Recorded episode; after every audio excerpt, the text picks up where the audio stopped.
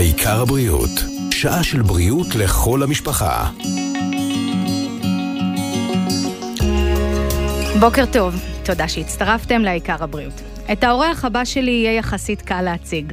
זה כמו שאני אגיד לכם עכשיו, מכסחת, ואתם תענו לי, דשא. כשבצפון אומרים למישהו שיניים, הרוב מיד ישלים, דוקטור צביקה לסטר. בוקר טוב לך, דוקטור לסטר. בוקר טוב, דפנה, ובוקר טוב לכל המאזינות והמאזינים. כיף גדול גדול לארח אותך כאן, דוקטור לסטר. גם לי כיף אה, לעדכן ולענות על שאלות. גילוי נאות, אנחנו מכירים הרבה אחורה. Uh, מעבר לזה שאתה חבר uh, משפחה יקר uh, וטוב, אתה גם uh, רופא השיניים שלי, מאז ומתמיד, היחיד שנוגע לי בשיניים. Uh, אלו מכם שאולי חיים... Uh, בטיימזון אחר או פספסו, דוקטור לסטר, המנהל הרפואי של המרכז הרפואי בטבריה, MCT, מומחה לכירורגיית פה ולסתות, ממקימי מחלקה אה, בבית החולים פוריה של פה ולסת, זה שגם ניהל אותה שנים רבות, פרשת לפני כמה? שמונה שנים? שבע שנים. והמחלקה ממשיכה, סוחבת עדיין את השם והרפיוטיישן שהשארת. אני יכולה להמשיך עוד ועוד, דוקטור לסטר, שמישהו יעצור אותי, אבל נראה לי זה, הצגנו אותך כראוי. כן, כן, תודה. אה, דוקטור לסטר, אתה לא מעט אה, שנים בתחום. כמה במספר, אם אפשר לשאול? אפשר להגיד קרוב ל-50 שנה. מכובד.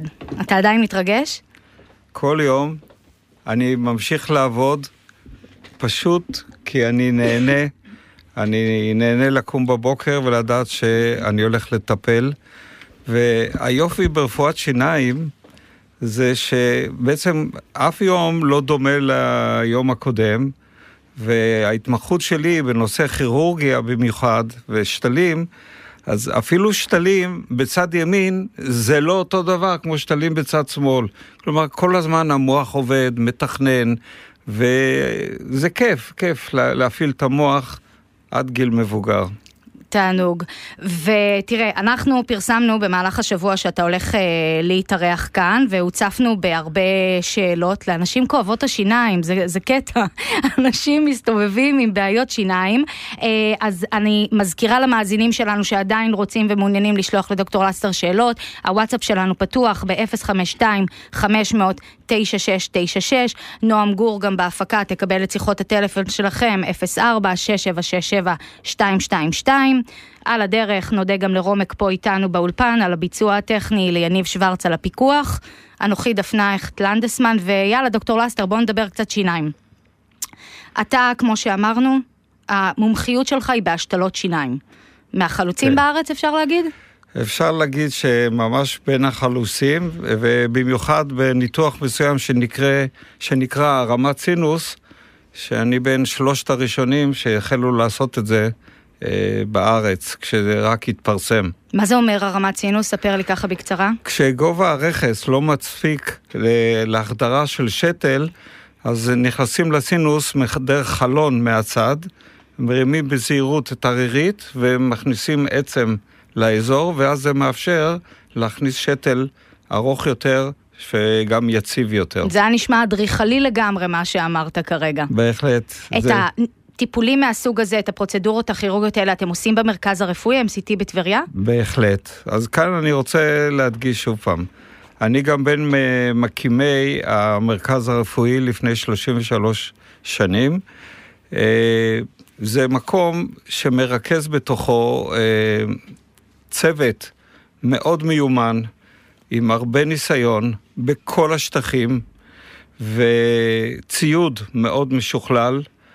אה, ממש הציוד העדכני ביותר, אפילו כולל צילומי רנטגן, צילום פנורמי למשל. מה, אז עכשיו לא צריך ללכת לעשות צילום לפני שבאים לטיפול שיניים? מלבד CT אפשר בצילום פנורמי בחצי מחיר מאשר בשוק. זה תענוג. אני כן. זוכרת תמיד שהייתי הולכת, ל, אתה יודע, לבדיקות שיניים. למכונים, כן. גם אתה היית שולח אותי ללכת כן. לעשות צילום ולחזור כן. אחר כך. אז הכל מין... נמצא במרכז הרפואי. הכל זמין, מיידי.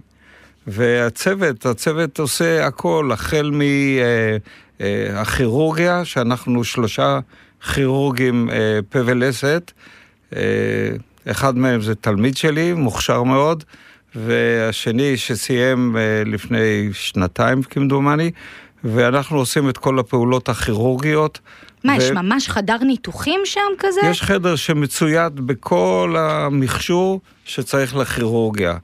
בנוסף לכך, יש כמובן אורתודונטיה, שני אורתודונטים שעובדים, ויש לנו רופאים שמתמחים, אה, רופא אחד מתמחה בטיפולי שורש, השני בבניית אה, כתרים וקשרים על השתלים ועל השיניים, גם אה, בנייה של חזיתיות. שכמו ששחקני הקולנוע עושים, שביום אחד מסדרים את השיניים יפה עם ציפוי. יש שני סוגים של ציפויים, ציפוי אקרילי שהוא זול יותר, מחזיק פחות מעמד, ויש ציפוי עם חרסינה יפהפייה.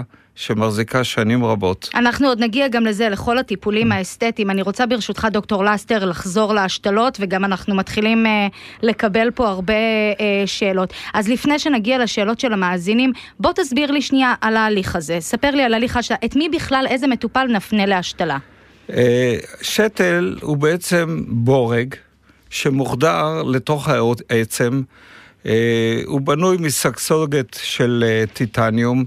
ויש לו בפנים אה, הברגה פנימית שעליה אפשר להרכיב כתרים וכל מיני אה, אה, חלקים שמאחזים את התותבות למשל. השתל מוחדר אה, בקידוח איטי, צריך מיומנות בזה, לא לחמם את העצם. ו... כשאתה אה, אומר קידוח, שנייה, רגע, סליחה שאני קוטעת אותך, אנחנו מדברים פה על הרדמה מלאה, מקומית? מקומית, הרדמה אוקיי. מקומית. אה, קודחים בהרדמה מקומית. ואני לא, לא מגזים שאני אומר שהשתלה של שתל יותר קלה מביצוע סתימה גדולה בשן. אוקיי, קל וחומר, זה, זה מפתיע. טיפול שורש, זה ממש, אנשים באים עם פחד ושמעו מהשכנה שהתנפחו או כואבי, כאבים וכל הדברים האלה. תפסיקו לשמוע על השכנה. זה הרבה יותר פשוט, רק כמובן תלוי מי עושה. אם זה מישהו מקצועי, אז הכל הולך חלק, אחוז קטן מאוד של כישלונות. וכאן אולי זה המקום להסביר למה, למה שתלים, אחוז מסוים ממנו נכשל. סיבה ראשונה זה בריאותית. אנשים חולי סכרת אה, ומעשנים כבדים, אספקת הדם לא כל כך תקינה, וזה עלול לגרום לכישלון של השתל. אז רגע, אני עוצרת אותך כאן עם uh, אספקת הדם, כותבת לנו מאזינה שהיא מטופלת עם מדלל דם קומדין, אני מקווה שהגיתי כן. את זה נכון, עקב אי ספיקת uh, לב, האם היא יכולה לטפל בש... בשיניים, בהשתלות למשל, אם היא יכולה לעשות טיפול... Uh... השתלות. כן. או שהסיכויים שזה ניתן, לא ייקלט לה. זה ניתן. מומלץ לעשות את זה במסגרת פה ולסת, כי יש להחליף את הקומדין בקלקסן שמזריקים ו... ועושים את זה. אה, עכשיו יש תרופות הרבה יותר אה, אה, חדישות, כמו אליקוויסט וברלינטה, שהם יותר ניתנים לשליטה מבחינת הדימומים. ו... אבל אם מי שלוקח קומדין, מומלץ לעשות את זה במסגרת הבית חולים.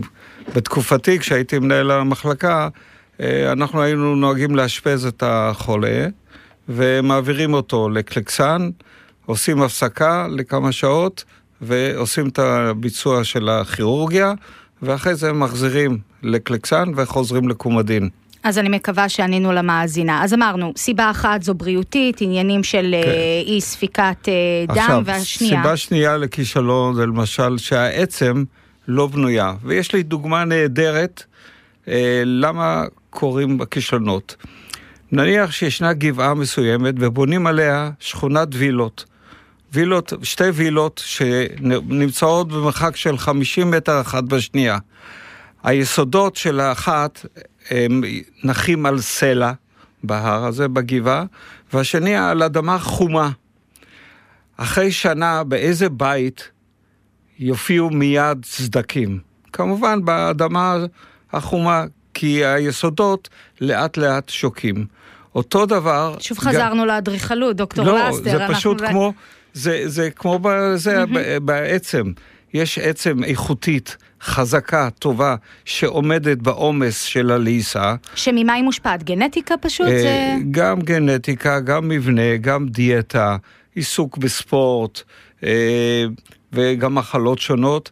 וכשהעצם היא לא אה, מספיק קשה, היא לא עומדת בעומס של הלעיסה, ואז uh, השתל נכשל. ואי אפשר לצפות את זה טרם ההשתלה? לא, רק אחר כך. אוקיי. לפעמים אפשר לראות ב-CT את צפיפות העצם, ואפשר לחזות שפה אולי יש אלמנט של סכנה מסוימת.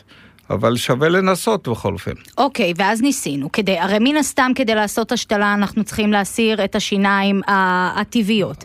ואז נגיד ההשתלה נכשלה, העצם שגילינו שהיא לא תשתית מספיק טובה. And then what? עושים השתלות עצם. אה, בונים מחדש את העצם ואת הרכס ומנסים, אבל זה היתרון של מרכז רפואי. קודם כל ישנה אחריות לחמש שנים. על מה? על אם השתלים נדחו? על השתלים ועם אוקיי. הגשר, אז uh, עושים הכל מחדש, וגם אחרי חמש שנים, אם קורה אחרי אפילו uh, שמונה שנים או עשר שנים, מתחשבים uh, במתרפא, והוא רק משלם את עלות המעבדה בשביל להחליף את העבודה. אבל זה, זה היתרון שגם של תאגיד. המרכז הרפואי הוא תאגיד שעובדים, יש בו שבעה חדרים, עובדים רופאים. אה, זה לא כמו רופא פרטי, שאם הוא נוסע לחו"ל לשלושה שבועות, אז אין מי שיגיש לך עזרה ראשונה. אנחנו כאן, למערכת החדשות של רדיו כל רגע, קיבלנו סיפור קשה שהוא עדיין בבדיקה שלנו. אה, מטופלת מבוגרת שעשתה השתלות שיניים אצל רופא. הוא אכן רופא, לא התחזה, יש לו את כל התעודות. אה, בקליניקה שהוא מנהל אה, לבדו. והייתה לה איזושהי בעיה עם ההשתלות, אני לא בקיאה בפרטים עד הסוף, והבן אדם נעלם. הבן אדם פשוט נעלם, והיא עכשיו עם אה, לסת נפוחה, כאבי תופת. ואין לה עם מי לדבר, והיא שמה שם. הרבה מאוד כסף. אני מומחה מטעם בית המשפט, ולצערי אני מקבל מקרים שאני צריך לחוות לשופט אה, את דעתי, וזה איום ונורא. רופאים פשוט לפעמים מקלקלים את השם של רפואת השיניים, אבל אה, זה אחוז קטן, ונקווה אני בטוחה. שיפסק. עוד, אה, עוד ככה סיפורים שאנחנו שומעים הרבה, אני נתקל, נתקלת בהרבה פרסומים של אה, חופשות בטורקיה שמציעות לך שלושה ימים סופש, כן. הלכת בחמישי, חזרת בראשון אחרי יום אחד עם פה, שיניים חדשות, השתלה מלאה. דעתך בנושא, דוקטור לסטר. לדעתי, אה, יש פה מין תרגיל אה, הונאה במרכאות, כי מושכים את הפציינטים, עושים את העבודות הגדולות האלה. אמנם זה יוצא נורא זול, אבל כולנו יודעים שצריך עזרה ראשונה, צריך תחזוקה. מה, הם יטוסו לטורקיה כל פעם בחזרה בשביל להבריג בורג שישתחרר מהשתל, או אם יש כאבים, עד שהוא יסדר לו טיסה וכל זה, הוא יחזור. זה היתרון של תאגיד, שיש כל יום, יש רופא שיגיש עזרה ראשונה, ו, וגם אם זה טיפה יותר יקר, לטווח הרחוק, האנשים האלה, כשעוד שלוש שנים, ארבע שנים, תתחיל לה, להתעורר אה, הבעיות, אני חושב שאלה בטורקיה יגידו, סליחה, מה, מי אתה? ומה באשר להליך עצמו של השתלת שיניים מלאה ביום אחד? כי זה עושים גם בארץ, אני יודעת. כן. Uh, העניין הזה של העמסה מיידית ולצאת עם שיניים הופך להיות לאט לאט uh, פופולרי. Uh, אני אישית לא אוהב את זה בגלל אחוזי הכישלונות הגדולים. בדרך כלל אנשים יוצאים ישר עם תותבת מורכבת על ארבעה שתלים או על שישה, ואם שתל נכשל כתוצאה מהעמסה המיידית, אז הפציינט עומד מול שוקת שבורה, ושוב פעם, הוא, הוא לא יכול להרכיב את התותבת, או שהתותבת לא יושבת טוב. Uh, אני, מבחינתה, מבחינה זאת, אני שמרן. Uh, אני לא מהמר על בריאות של המתרפאים, אני מעדיף לחכות את השלושה ארבעה חודשים, וכשהשתלים נקלטים, אז עושים את השיקום הסופי. הזכרת מקודם השתלת, שת, אה, השתלת אה, עצם, סליחה. כן. תסביר כן. לי על התהליך הזה. זה גם משהו שעושים אגב במרכז, במרכז הרפואי, כי זה כן. נשמע כבר פרוצדורה הרבה יותר מורכבת. אה, אנשים שואלים למה הטיפולים יקרים, אז זו, זו התשובה. זו שאלה, דרך אגב, ישנם שהגיעה אלינו הרבה, דוקטור כן, לסטר. אז ישנם בקבוקונים של שני גרם עצם. בקבוק כזה של שני גרם, או חמישה cc, עולה 1,800 שקל פלוס מע"מ. זה יותר יקר פי שלוש מזהב.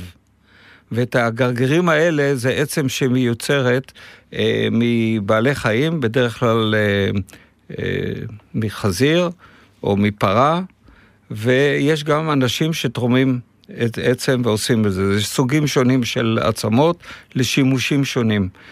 וזה מאוד מאוד יקר, אבל uh, חייבים לשים את זה כדי לבנות מחדש את הרכס, כדי לעבות או כדי למלא אחרי עקירה של שן, בעיקר הטוחנות שעם שלושה שורשים יש מכתש גדול מאוד, ואם רוצים לשמר את גובה הרכס, אז ממלאים בעצם, וככה נמנעת, נמנע הצורך בהרמת סינוס למשל. זה טיפול שעושים ביום אחד? מיידית, מיד אחרי העקירה. אין כאבים, אין שום דבר, ואני רוצה לשבור את הסטיגמה הזאת שיש כאבים בטיפול שיניים. אין כאבים, לפעמים אחרי טיפול שורש ישנה דלקת קטנה בקצה, עדיין כואב, אבל אין מה לפחד. כתבה לנו מאזינה שהיא צריכה לעבור השתלה בשש שיניים, והיא מתה מפחד, והיא ביקשה מהרופא שלה לעשות את זה בהרדמה מלאה, והוא לא מסכים, הוא אמר שאין דבר אין כזה. צורך. אז אתה אומר, אה, אין אפילו צורך. השתלה של אה, אה, שש שיניים לא כואב פי שש משתל אחד. היה לי פציינט שהגיע מניו יורק, התקשר וביקש לעקור את כל השיניים ולשים שתלים בכל הפה. ואמרתי לו, תשמע, ערב יום כיפור בבוקר אני חופשי, אם אתה רוצה, תבוא. הגיע מניו יורק, שמתי לו 17 שתלים בשתי הלסתות, תוך שעתיים וחצי הוא יצא, שני כדורי אקמול, טופן, וזהו. זה לא מטורף. כואב. אז זה... למה אתה חושב שיצא לכם שם כזה רע, דוקטור לסטר? לרופא מבחינה- שיניים? לרופא השיניים, מה, אתה, אתה יודע, אתה, אני רואה אותך, זה לחבק עכשיו, זה לא לפחד.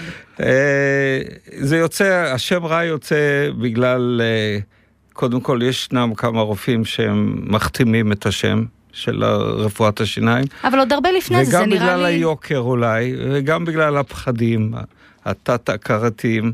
לידיעתך, מחקרים הראו שהמקום השני לרופאים שמתאבדים זה רופאי שיניים. הראשונים זה מרדימים.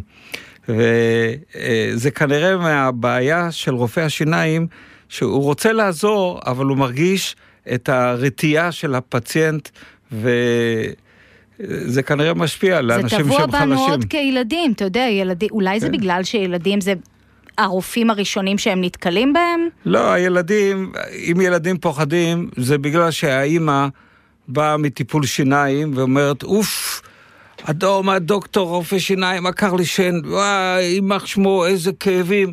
והילד הקטן עומד בצד שומע, מה, את מתפלאת שאחר כך הוא מפחד מרופא שיניים? אז אין לנו מה לפחד, גם הטיפולים, הפרוצדורות הכירורגיות שנשמעות פעם היו באמת אה, נשמעות גדולות ומפחידות, גם הן היום שעתיים, שני אקמולים, ואנחנו נכון, אחרי זה. נכון. אה, דוקטור לסר, אנחנו יוצאים לנו להפסקת פרסומות קצרצרה, אנחנו מיד חוזרים עם השאלות שלכם מאזינים, 052-500-9696 בוואטסאפ, ו-6767-222, מיד חוזרים. העיקר הבריאות, שעה של בריאות, ברדיו כל רגע. תודה שחזרתם אלינו, אנחנו כאן באולפן עם דוקטור צביקה לסטר, המנהל הרפואי של המרכז הרפואי MCT בטבריה. מרכז גדול, משומן, ותיק. אני בעצמי טופלתי שם כילדה, דוקטור לסטר. כן. דוקטור שני אישר לי את השיניים, דוקטור שני עדיין שם? עדיין. אני, זה, זה מהמקומות היחידים שאני אפילו זוכרת את השמות של האסיסטנטיות. איילת הייתה אז כן. אה, עם דוקטור שני, זה מעולם לא היה מקום אה, מפחיד כן, להגיע אליו. איילת היא תמיד גם האסיסטנטית שלי כבר הרבה שנים. תענוג. ו- זה, זה רק מראה על, אה, על איכות ויציבות אבל של כל, מקום. כל הסייעות שבמרכז רפואי, ממש, הם כולם ברמה טובה, גבוהה, מקצועיות, ומאוד אה, מסורות, שומרות על היגיינה בין פציינט לפציינט, אה, ושומרות על המכשור. לי ככירורג כיף לי לעבוד עם נטלי ואיילת, אה, כי אני עובד מהר, ויש תנועה גדולה של זה, אז כיף לי לעבוד איתן. תגיד, רפואת שיניים אה, לילדים, קלאסית, יש, יש במרכז הרפואי? יש גם, ואני לפעמים יוצא החוצה, אם יש לי זמן, פתאום אני רואה ילדים לא בוכים. פה ושם אתה שומע לפעמים קצת ילד בוכה וזה, אבל זה כיף לראות אותם. הם באים, מקבלים טיפולים, והרבה ילדים הם גם מקופת חולים מכבי. המרכז הרפואי הוא מרפאה מאושרת של אה, אה, מכבי. ואנחנו מקבלים את כל המבוטחים של מכבי, מאוד משתלם להם, אה, זה ביטוח מאוד טוב, ואנחנו עוברים ביקורות. בפתע באים גם מכבי וגם משרד הבריאות, ואנחנו עומדים בכל הסטנדרטים הגבוהים ביותר.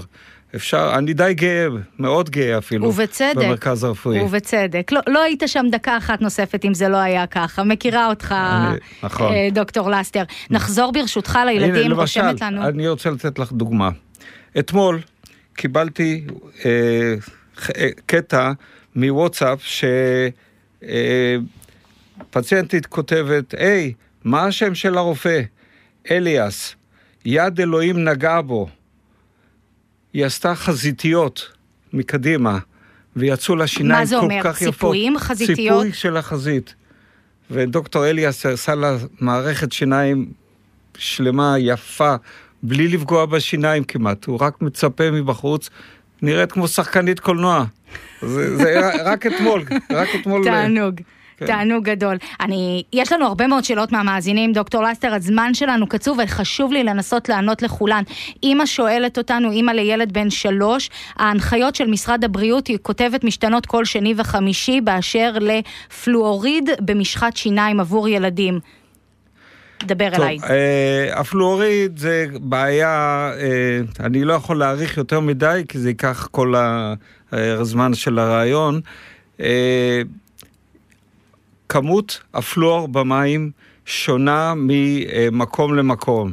למשל, מצאו שבאזור הקריות, האחוז של הפלואור במים הוא אחוז אה, קרוב לאידיאלי. יש מקומות אחרים שאין כמעט פלואור. ו...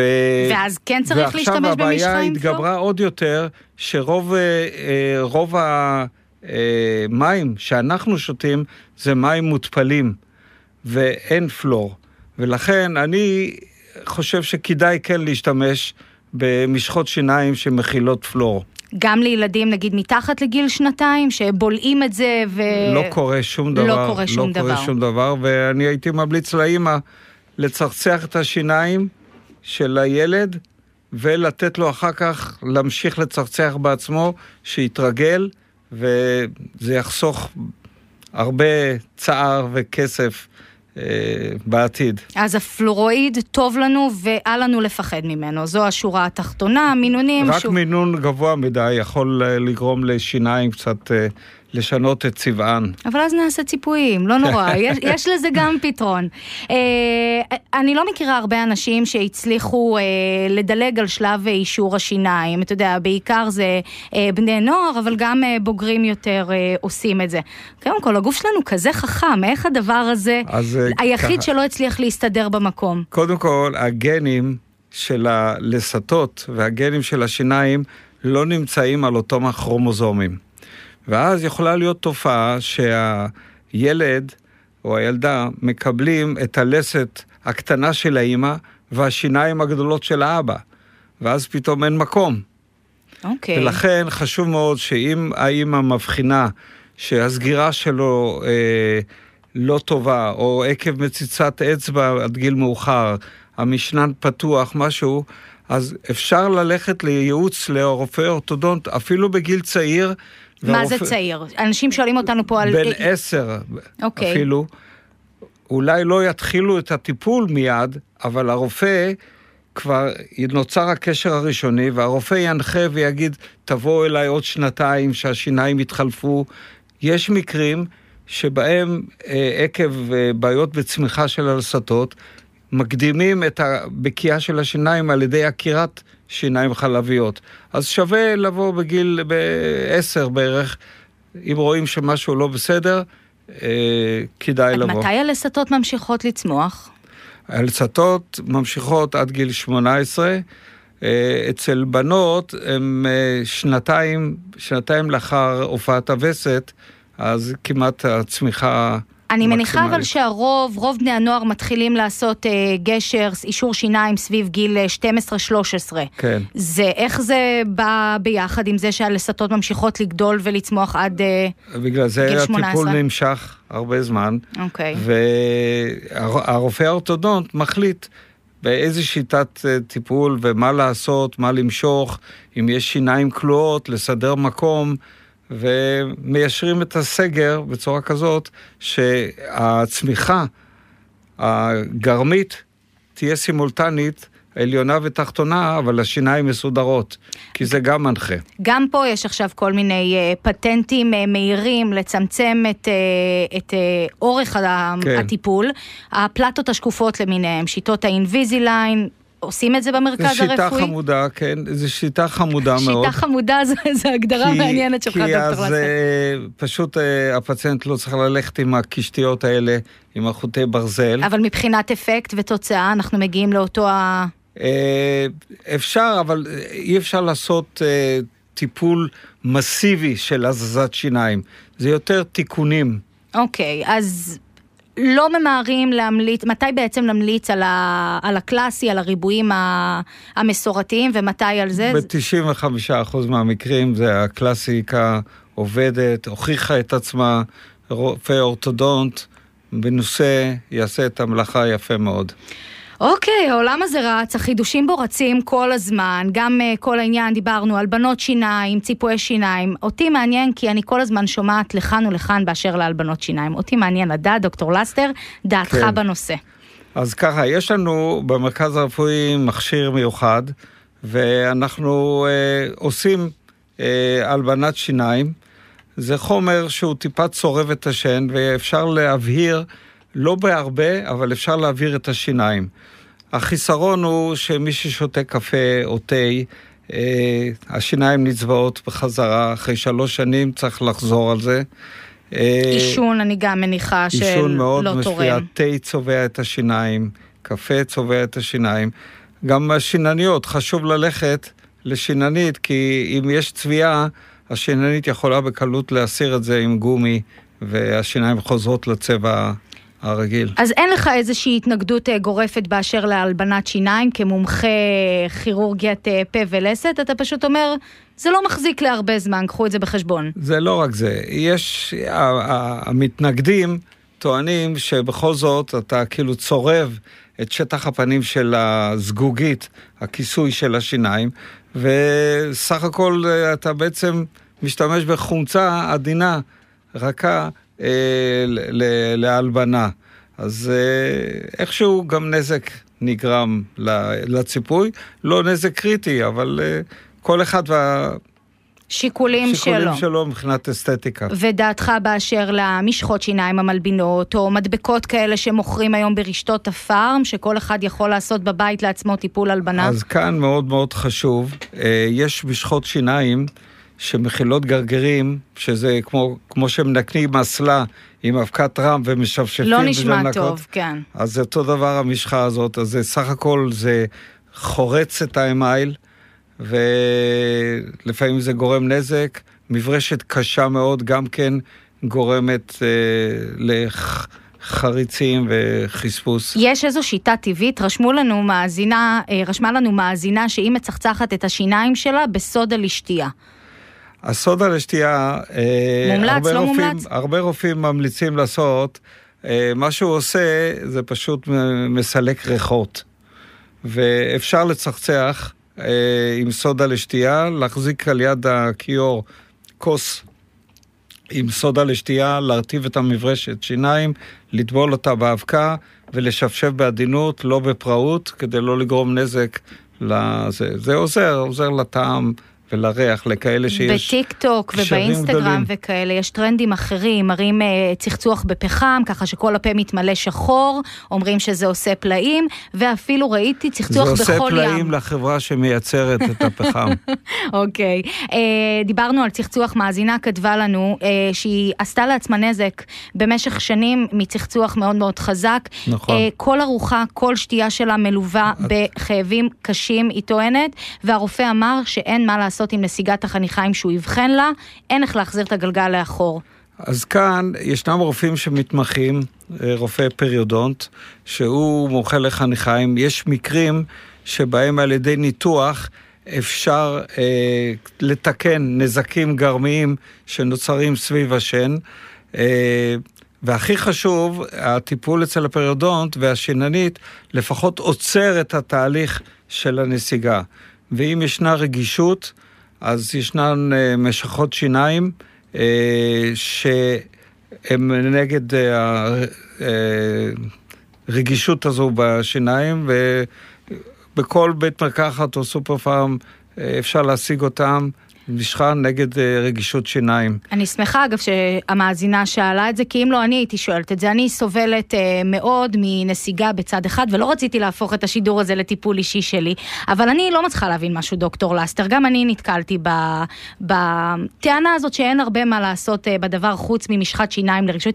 אתה הרגע סיפרת לי, לפני כמה דקות, שאתם משתילים עצם נכון. מבקבוקונים בנוזלים, ועל זה עושים מה שאתה... חניכיים, חתיכה קטנה, אין איזה אפשרות לשים שם גם איזשהו זה, ציפוי? זה החיסרון של האזור הזה בצוואר השן, שעצם שמשתילים חייבת שתהיה לידה עצם אה, נוספת שממנה באים התאים שמייצרים, כי הרי העצם שאנחנו משתילים זה עצם מיובשת שהוציאו ממנה את החומרים האורגניים, והיא מהווה תשתית לקריש דם שאחר כך לאט לאט משתחלף והופך לעצם. אז זה עובד כשעוקרים שן. אבל באזור של החניכיים לא תמיד. ישנם כמה סוגים של ניתוחי חניכיים שכן אפשר לשחזר ולהעלות את החניכיים בחזרה. ולהקטין את הנזק. אוקיי, okay, אז בינתיים לא לצחצח חזק. אה, כותב לנו כאן, אה, כותבת לנו מאזינה לגבי משחת שיניים, היא כבר שנים משתמשת במשחה, לא אגיד את שמה, אנחנו לא נעשה פה פרסום, היא היחידה שלא עושה לה דימומים, האם זה טוב להשתמש כל הזמן עם אותה המשחה או שצריך להחליף? זה לא המשחה שעושה דימומים. לא, שלא עושה לה דימומים, היא כותבת. לא, כל משחה טובה, כל משחה עובדת. אה, אם יש רגישות לשיניים, תבקשו משחה נגד רגישות שיניים. הדימום נוצר כתוצאה מדלקת בחניכיים. לא המשחה עושה את ה... שדלקת, אלו טיפולים דחופים אצל השיננית, אני, נכון שהיא יכולה לפתור את זה? אני למתרפא, כן, אחרי השיננית, אני למתרפאים שלי, אני אומר להם, אם בזמן צחצוח שיניים ישנה נקודה מסוימת שאתם רואים שהיא מדממת, דווקא באזור הזה תוסיפו עשר שניות של הברשה עדינה ולעשות עיסוי לחניכיים ולנקות טוב טוב ולשמור אפילו עם קיסמים מיוחדים, לנקות את האזור.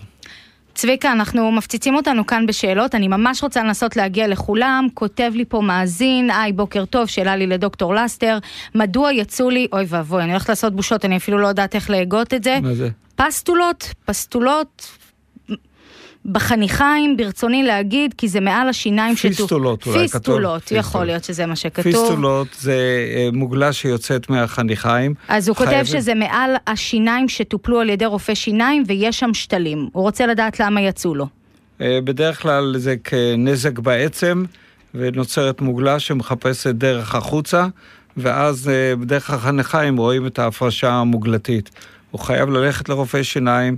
לעשות צילומים טוב, מיועדים לזה, ולמצוא את הגורם, ואם זה שתל שעושה את הפיסטולה, אז uh, תלוי במיקום של הפיסטולה, אפשר לפעמים לתקן, ואם לא, אז להוציא את השתל.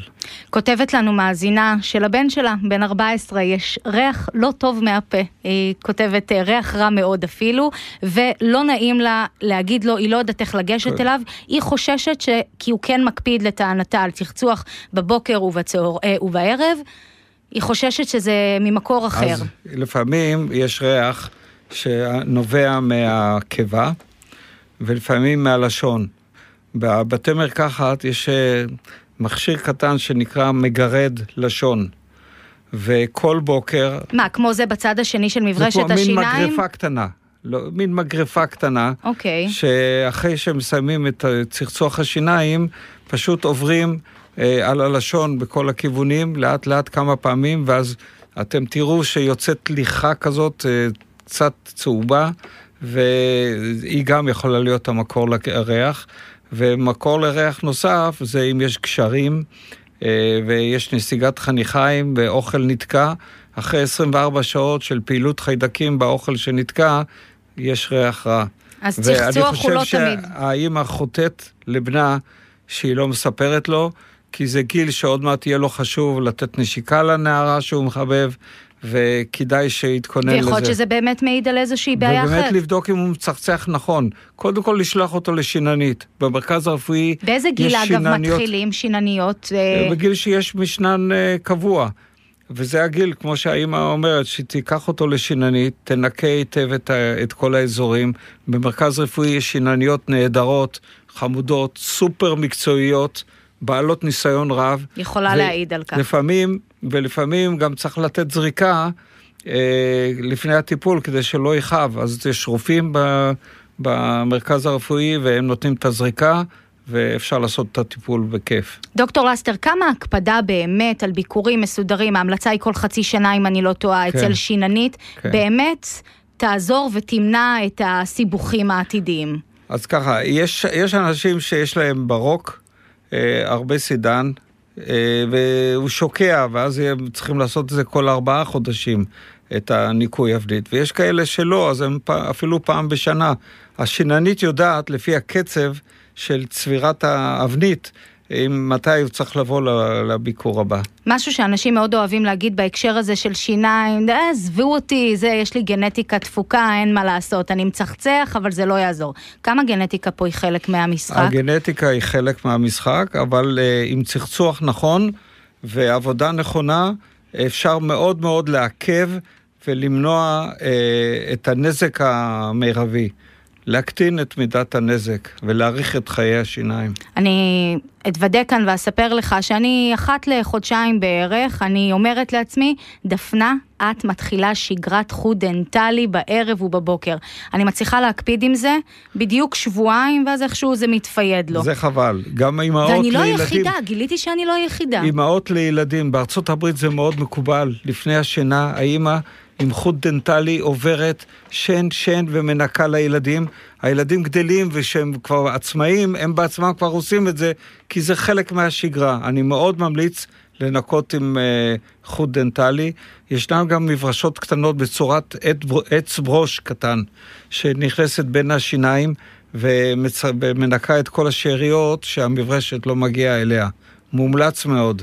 אוקיי, בואו ננסה לעבור פה. אה, עוד אה, שאלה שמטרידה ככה מאזינים, זה עניין הסטריליות והפיקוח במרפאות שיניים. כן. תמיד אה, מרגיש שוב פעם, בגלל התחלופה, אני לא רוצה להרוס למאזינים על הבוקר, אבל יש עניין של נוזלים שעפים אה, מפה לשם, והתחלופה היא מהירה. אז, מי אז מפקח אני, על אני, זה אני באמת? כל פעם, אה, אני מנסה להסביר ל, לפציינטים, שכשאנחנו מסיימים ניתוח, ואז הפציינט מתפלא, למה למה הוא לא נכנס תכף?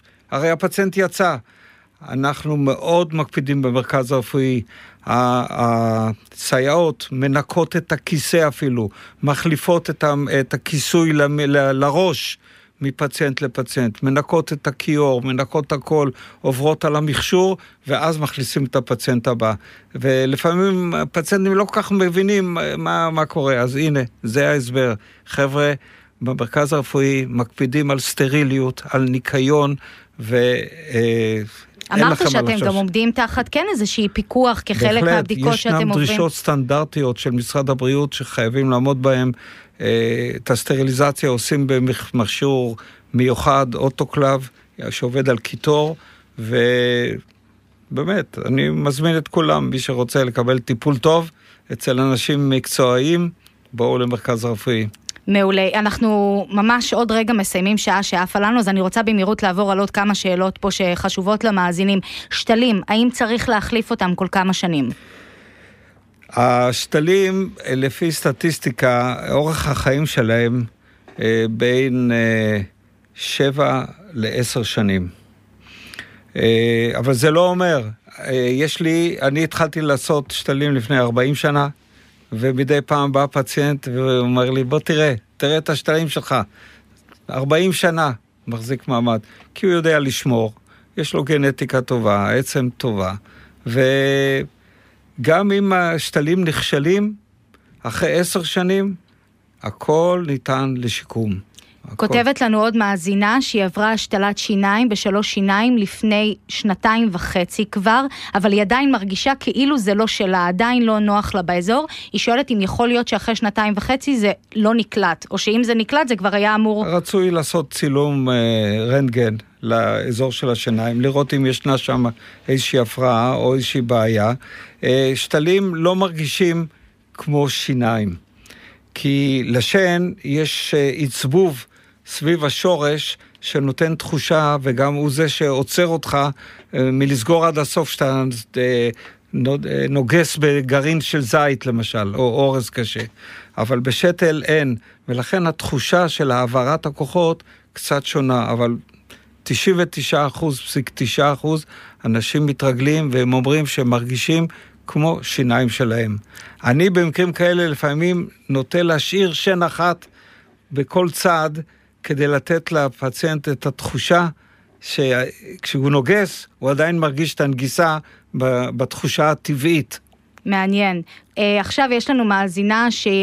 מבקשת משהו, היא רוצה את עזרתך, בעלה לידה באוטו, והוא מאזין לך גם לשידור, והוא עבר השתלת שיניים, וחזר לעשן אחרי שלוש שנים. היא טוענת, היא רוצה שתסביר לו למה זה יהרוס לו את ההשתלה, זה שהוא חזר לעשן, אם עקרוני, זה בכלל יהרוס לו. באופן עקרוני, עישון פוגע ביצירת כלי דם, כלי דם חדשים, אותו דבר כמו בסכרת. וזו הסיבה שנשים שמעשנות, העור שלהם מזדקן יותר מהר, מתמלא בקמטים ונהיה כזה מראה לא המבריק הזה היפה של אור. ופשוט אה, יש אנשים שעישון לא יזיק להם, ויש אנשים ש... אבל בהקשר של ההשתלה, יש עם זה... זה... יכול לגרום נזק בהחלט. שמעת?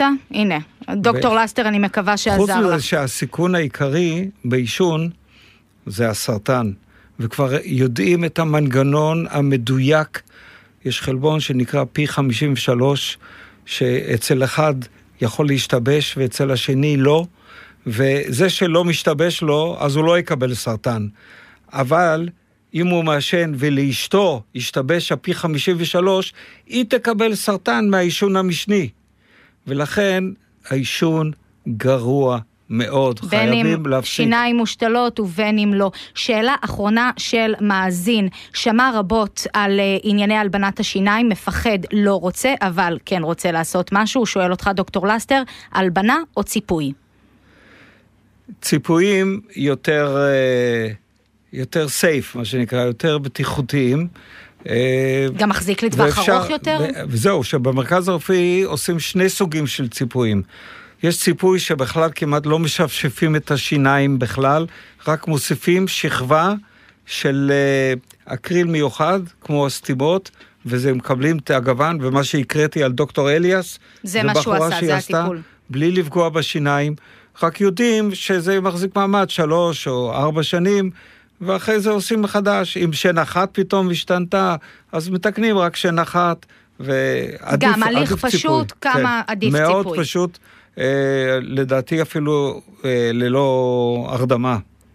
מדהים. לי יש שאלה עכשיו אחת אחרונה. אני לא כן. לא יודעת למה זה כל כך מעניין אותי, דוקטור לסטר, אבל אני חייבת לשאול, ועם זה אני אסיים פה את השאלות שלנו. דוקטור צביקה לסטר מצחצח שיניים במברשת חשמלית או ברגילה? ברגילה. למה? מברשת רכה. אה, אני שולט יותר טוב אה, לאן נכנסים הסיבים, לכיוון שלהם.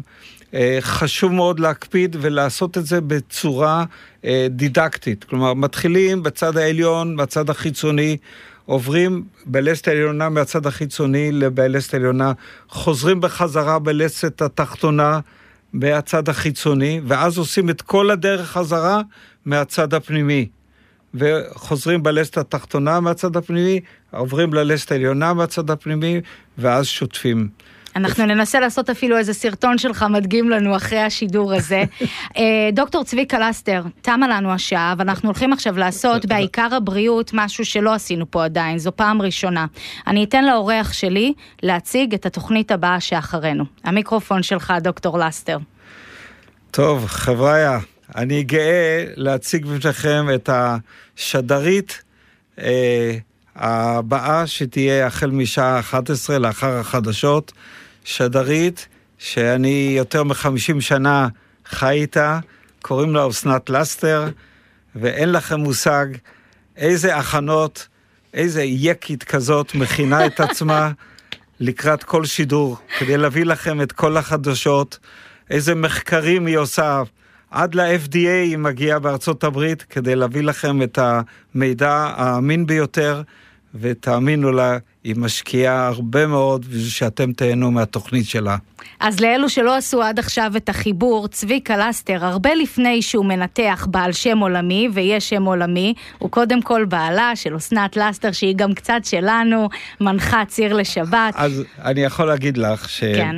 בתחילת הדרך, עוד לפני שאסנת התחילה לשדר, אה, אסנת הייתה הולכת בטבריה, והיו אומרים, אה, הנה זאת אשתו של דוקטור לסטר.